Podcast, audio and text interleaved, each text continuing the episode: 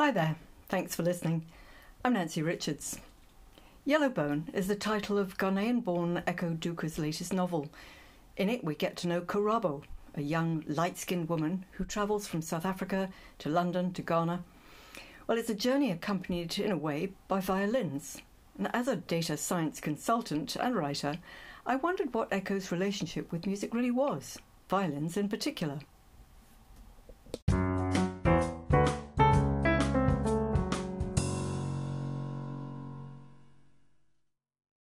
When I was small, um, I had a piano teacher, so I used to go for piano lessons. I wasn't very conscientious, so I stopped when I was 11 years old. And I've always enjoyed music. As I grew older, I drifted into the normal styles of music that a teenager would get into: your R&B, um, a little bit of house, jazz.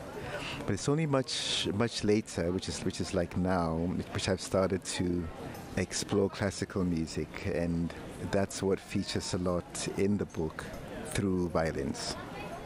Why violins? It could have been a piano. It could have been a piano.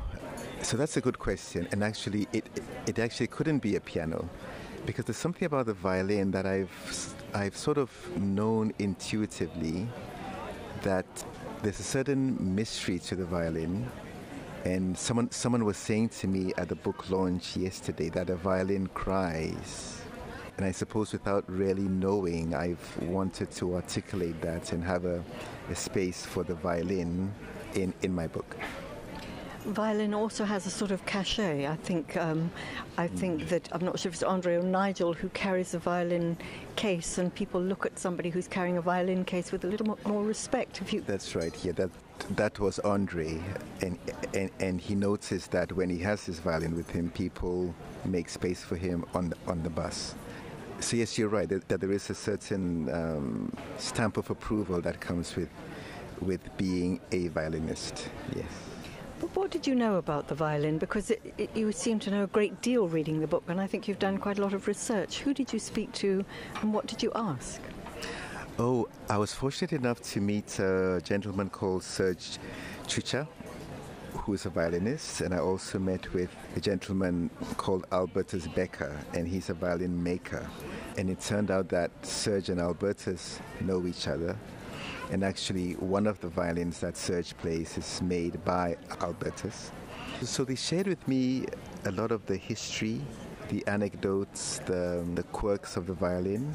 Serge, for example, shared with me what, what it's like to teach, and he told me how he got into playing the violin himself. From Albertus, I got a lot of the history, so he took me back to Cremona some 300 years ago when he explained um, the famous luthier families. So the Stradivari, the Guarneri, and the Guadagnini. So the combination of uh, the knowledge of those two gentlemen combined to give me a, what I, what I hope has been a, a rich experience around the violin, and I hope I trans, transmit that faithfully in the book. And what's Karabo's, uh, what's her relationship with the violin? She doesn't play, so she's like me. She doesn't play the violin at all, even though in the book she she gets a violin, but she never plays it. So she has a very distant relationship to the violin, and I think to music in general. She would like to play, but she has no real compulsion, you know, to take the next step and actually start to play. So she has a very hand-offish relationship to music and especially to violins. Yes.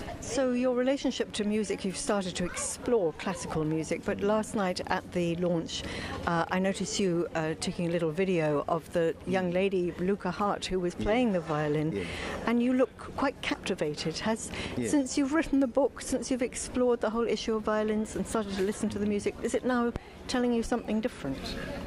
I think so. So to see Luca play last night and just to hear the music and see and to see how enthralled she appeared to be in in um, mastering the, the, violin and to see her swaying to the music and um, it, it was a magical experience you know so just to see her and to hear her was was really wonderful.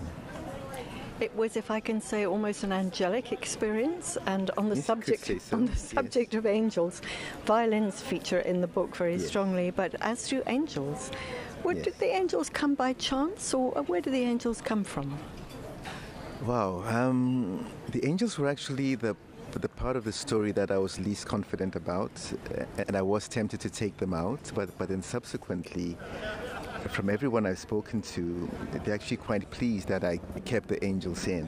Um, so, so the angels came from my imagination, and I wanted to sort of provide a link between this world and another world. And the passage between the two worlds is the music. So they appear when Andre plays his music.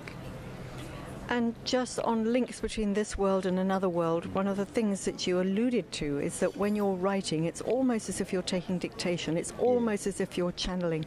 Is that an experience that um, is familiar to you? Is it something you're able to bring on, or does it just happen? Oh, it just happens.